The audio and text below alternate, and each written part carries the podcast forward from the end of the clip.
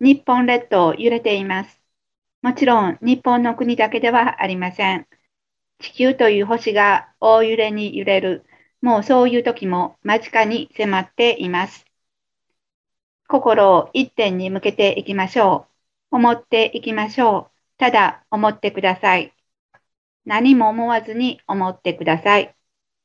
何も思わずに思うということの難しさを知りながら、同時にひたすらにまっすぐに思う喜びと思える喜びの中にある私たちだということにも気づいていってください。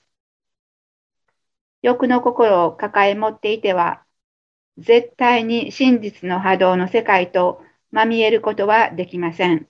どうぞ、今、肉を持っている今、心の向け先を定めて、まっすぐに真摯に思うということをなさってください。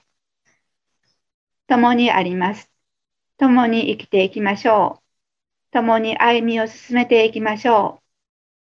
心の中に響き伝わってくる優しいけれど厳しく、厳しいけれど優しい力強い波動を受け取ってください。